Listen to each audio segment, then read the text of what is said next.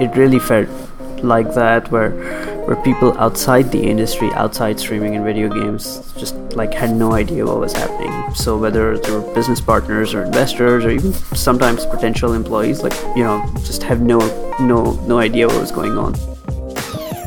Welcome to the Gaming Careers Podcast, a show about the tools, techniques, and the people in the live streaming industry. I'm Pete Wilkins, and on today's show, how our guest built a company that started as a simple way for streamers to display alerts on stream and the journey in growing that company to the point that just a few months ago it was acquired by Logitech for a reported $89 million. I'm, of course, talking about Streamlabs, and today's guest is the founder and CEO, Ali Moiz. Now, Ali's entrepreneurial journey didn't start with Streamlabs. It's funny now that I look back on it, everything that I've done that has worked has been in video games.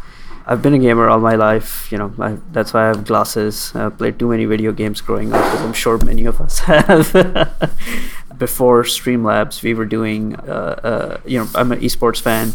One point, owned uh, League of Legends LCS esports team called Vulcun. We we participated in the first season of LCS back in 2013. Finished sort of second in North America. Went to a Worlds, got our asses handed to us by the Koreans, just like everyone else. So you know, esports fan so we were doing this thing called Vulcun, which was daily fantasy esports, uh, kind of like DraftKings for in FanDuel for for esports, and that was going really well before the laws around that industry changed. It was around late 2015, and we had a choice. You know, you could stick around for five years and wait for like the legal stuff to sort itself out in terms of clarity like can you do daily fantasy or not? Is it legal? Can you have prizes? Can you not? Or you know do something else uh, within streaming and gaming. I didn't want to stick around and spend 10 years waiting for like politicians and lawyers to figure their stuff out. So we we got into streaming tools and that's where streamlabs really got going. So maybe it's just me in my hazy memory but I, I remember the transition from Twitch Alerts to Streamlabs. Was Twitch Alerts a company that you you bought, or was Twitch Alerts the first name that you guys had for Streamlabs? Good question. So it was a separate tool that we, we merged into Streamlabs. Twitch Alerts really got Streamlabs started, and so, so the thinking there was, you know, when when we were transitioning over from Vulcun, we we had a team, we had resources, and instead of trying to like start something from zero and scratch, which would take a really long time, we figured you know let's let's take something small that is working that's showing signs of life and and scale it because we have the people team resources to grow something and that's generally more sort of uh, tried tested way to do that uh, versus inventing. So we put together uh, twitch alerts a um, couple of other tools. There's another one called stream pro uh, put that together and that that's what got streamlabs going so you mentioned how you utilized the team to to see that growth. How big is the team now working at Streamlabs, and how has that changed since you started in 2014? The team back then was about I want to say like 15 people, 20 people, and today we're we're closer to 80. Most of them are in North America, but a few folks sort of in Europe and scattered around the world for support and, and working with streamers at different languages and time zones. So we don't outsource anything, uh, especially not anything important. Most of the headcount is really developers, engineers, software engineers, and, and some product folks and streamer support and streamer success folks uh, that work with streamers to QA issues, debug problems, help get their setup up and running if they have anything, uh, you know, setting or configuration that's preventing something from working. I think those those those really are where uh, uh, buckets where uh, almost all of our headcount is.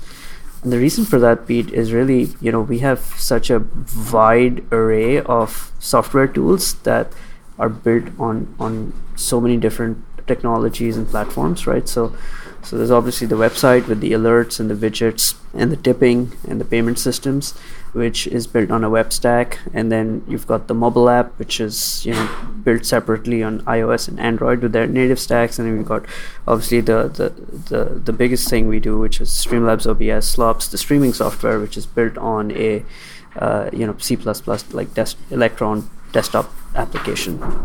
Super interesting. I mean, I used to be a software developer myself before I took on the Gaming Careers channel full time. So I spent a lot of time at TwitchCon speaking to uh, various people in your team that were uh, developers as well as people that are working on other things. I just think it's a really interesting industry. And, and speaking of industry, this is such a new industry, streaming, and Streamlabs is one of the companies that really has managed to grow exponentially with the same growth in this streaming world. Have you ever had or run into people that don't believe in what you're doing? I mean, for for me, even taking the leap into doing gaming careers full time, there were certainly people that didn't understand enough about the industry and the growth that it was seeing and thought it sounded like a bit of a fad. Have you run into any blockers like that? People that just don't understand really why you're getting so involved with the history of esports and now streaming?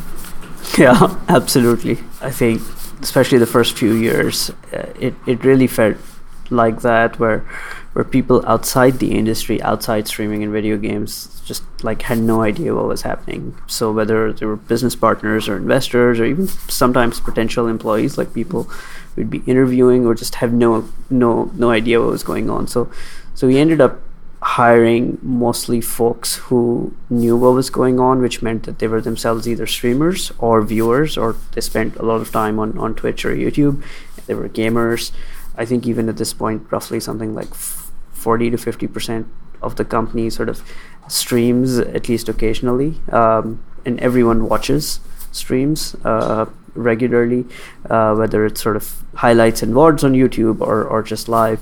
I think it's getting better now, um, and you may have noticed the speed as well. As I think as companies such as Streamlabs and, and you know Patreon and uh, others in the space have have been growing, it's a legitimizing the space, and b really people are starting to see creators as like a real independent sort of economy and a sort of secular movement uh, that's going to be pretty strong wave over the next sort of 10 years. Speaking about these streamers and, and content creators, what's your opinion on the battle that's going on right now with the platforms where you know Mixer's paying big money to take on uh, Ninja and Shroud, and YouTube has paid for Courage. I mean, is this sustainable? Is this the right way for them to be trying to acquire new users? Great question. You know, uh, pull out the popcorn. right? Everyone's like, "Yep, let's get some popcorn and see what's happening." I think, look, uh, it's super interesting. Uh, things are getting more competitive. Different platforms are really trying to attract bigger streamers and sign on talent exclusively. I think it's good for the industry. More competition is always good for, for streamers and viewers and, and folks who, you know, make content, tools companies, third party developers, sort of everyone around the space. I think more competition is good. It creates more choice for everyone. Right? So ultimately I think whatever is good for creators is is good for the industry and this is really good for creators. You've recently launched Streamlabs Prime, which is uh, a collection of different tools and premium features that streamers can pay for and help enhance their stream and their branding. But we live in this world where I don't know if you find this, but streamers seemingly want everything for free. I know in the past I've contemplated selling some kind of premium course for streamers, teaching people how to get going with a professionally looking stream, but I've I've talked myself out of doing it because of the worry of community backlash. Have you have you faced those same challenges with offering a more premium product to the streaming market? Hundred percent, and uh, partly I think it comes from because the space is still pretty new in the sort of long term view of things. All of this is still very new, right? And this happens with every new space. Our our team, I think, was pretty divided on on Prime when we were going through the process of like uh, building it, specking it out. A lot of people were like, "Nope, nobody's gonna pay. Streamers want everything for free. This is a waste of time." But we tried it, you know we tried it anyway and i think i would i would encourage you to try it as well i think you'll be pleasantly surprised that there are a lot of people who value time over money and who you know just don't want to go through like a lot of extra work to either set up a theme learn how to do something professionally f- debug their settings uh, so so you know it's been it's been a pleasant surprise it's, uh, for us that we found that with Prime, you know, the goal was let's uh, uh, help you look and be professional. Uh, so so you get thousands of themes, you get overlays, you get animated widgets, all sort of built in this library on Streamlabs. You get apps Um, you know, I think there's over 50 third-party apps. Uh, we even give you like your own domain name, your email address, your own sort of .com website that you can fully customize, so so that you can look professional uh, as a as a streamer. You can look like a small business, right? And it's it's worked. I think we found that there is certainly a category of streamers willing to pay for that. You know, Pete, this is not too different from like free to play games, right? Where in free to play games, like most people won't pay, but a few people value time over money, and then they do pay, and that's that model works. I would encourage you to try it. You know, a lot of YouTubers try uh, Streamlabs or Patreon uh, or similar tools, and they find that like there is a there is a sort of power user demographic that is willing to support you, pay, and and get help or services or access or, or cool guides or courses in return. I totally agree. I had a look at Streamlabs Prime when you bundled it all together. And there's actually so much value, I think, in there for for streamers that really want to be that little bit more professional and you know have all of those apps in the app store, their own website, the merchandise offering, offering, and all those kind of things. So. I think you've done a fantastic job on Streamlabs Prime. I'm excited to see how that develops over the next year going on. Yeah, thank you, thank you. And if you have any feedback, your viewers have any feedback on, you know, what you'd like to see in there, we'd love to add more more things we started with just sort of what we thought people wanted, but we love feedback and we'd love to add more. Awesome, that's great to hear. So something that's happened in the last few months, it sort of came out on my flight to TwitchCon, was the news that Streamlabs was acquired by Logitech for uh, reportedly $89 million. That kind of investment and that sized company coming into the world of streaming, I think is is super exciting for people that like me. But also things must change, right? You know, Streamlabs one day is a company of 80 people funded mostly by investors, and then Logitech comes in and acquires it. What has changed at Streamlabs since that acquisition?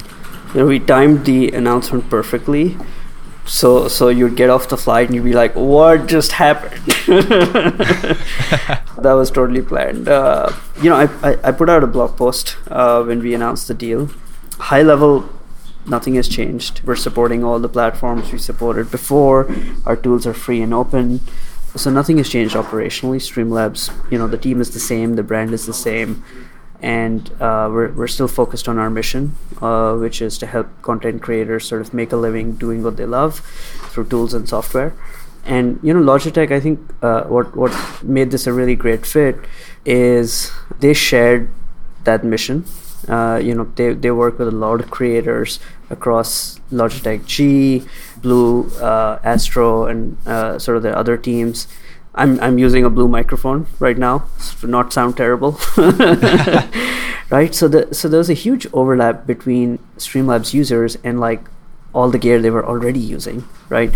So like we were seeing people were typically using uh, the C922 or like other Logitech webcams or using very popular webcam. Very popular, right?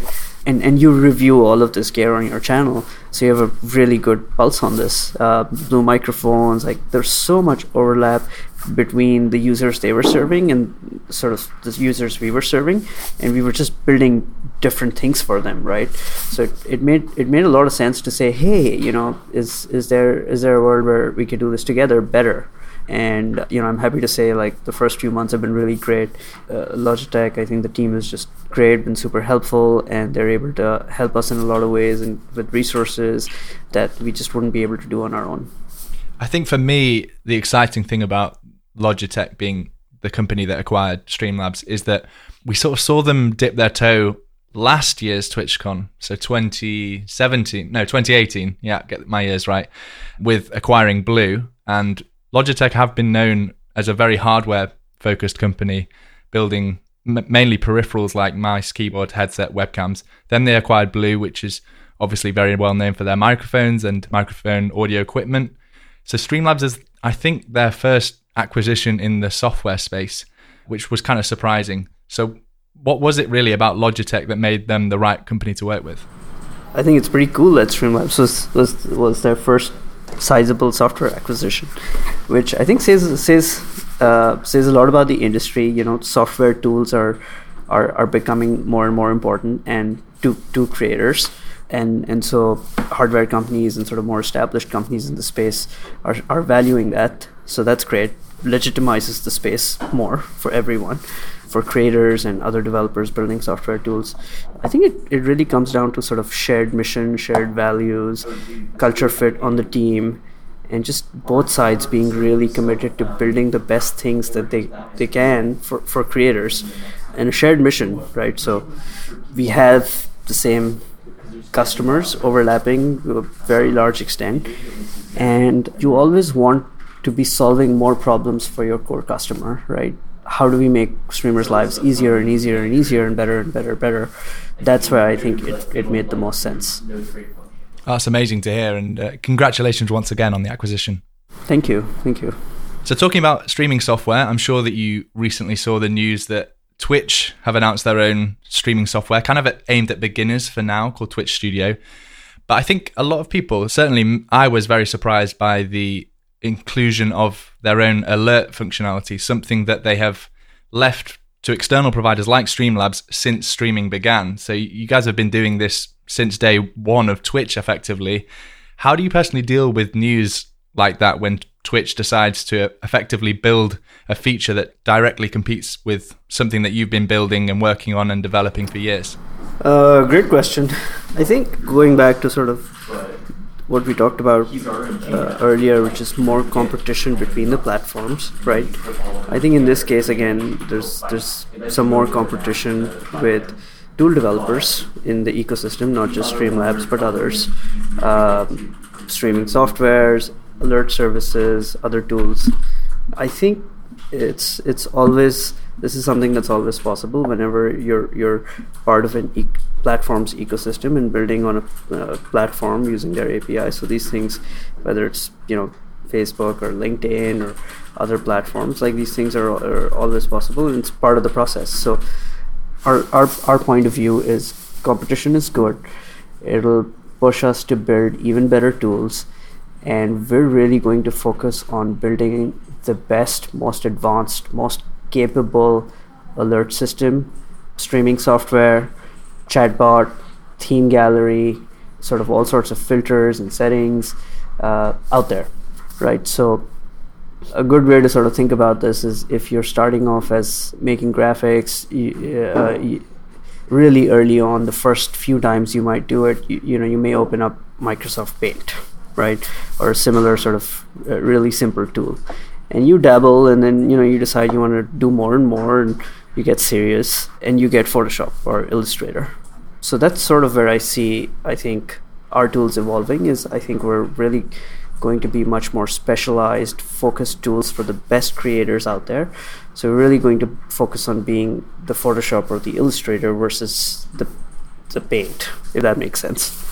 I think there there needs to be different tools along a creator's journey because nowadays it's not like it was five or six years ago where you could be a big streamer on Twitch if you were just an early adopter of it. Nowadays you kind of have to have something unique that you're offering as a streamer uh, in terms of your personality or in terms of your skill at a game or or anything like that really. I think you're going to need more and more of these tools to be able to differentiate yourself as a streamer because it's just such a such a popular hobby or job for so many people out there now.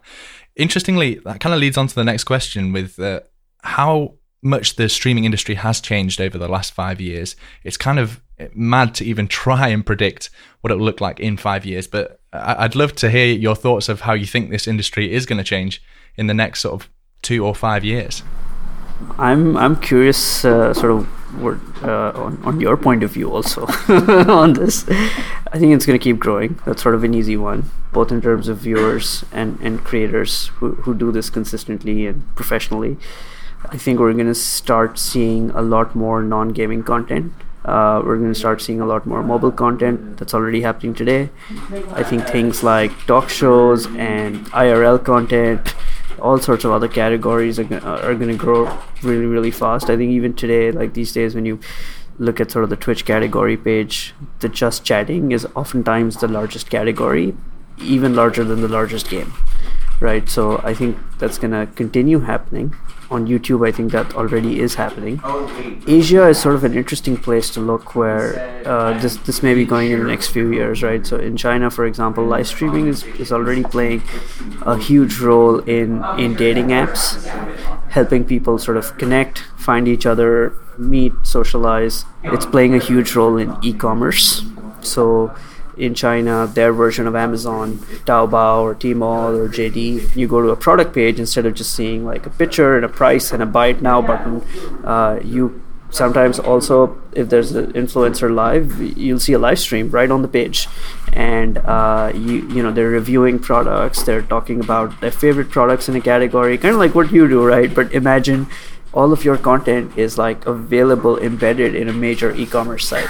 So this is this is what we can see today. My guess is there's going to be a few more verticals where people figure out really interesting use cases where where streaming really changes changes things. That's my high level take. What's yours?